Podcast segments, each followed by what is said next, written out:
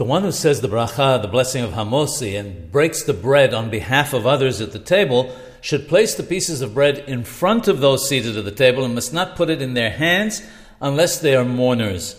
It says in a verse in Echa that Zion spreads out her hands, which alludes to the fact that when making Hamosi, the bread is placed directly into the hands of mourners. One should not place bread into the hands of someone who is not an abel, not a mourner, so that his mazal, his fortune, should not turn bad. On Shabbat, however, bread should not even be placed in the hands of mourners, since there is no outward show of mourning on Shabbat.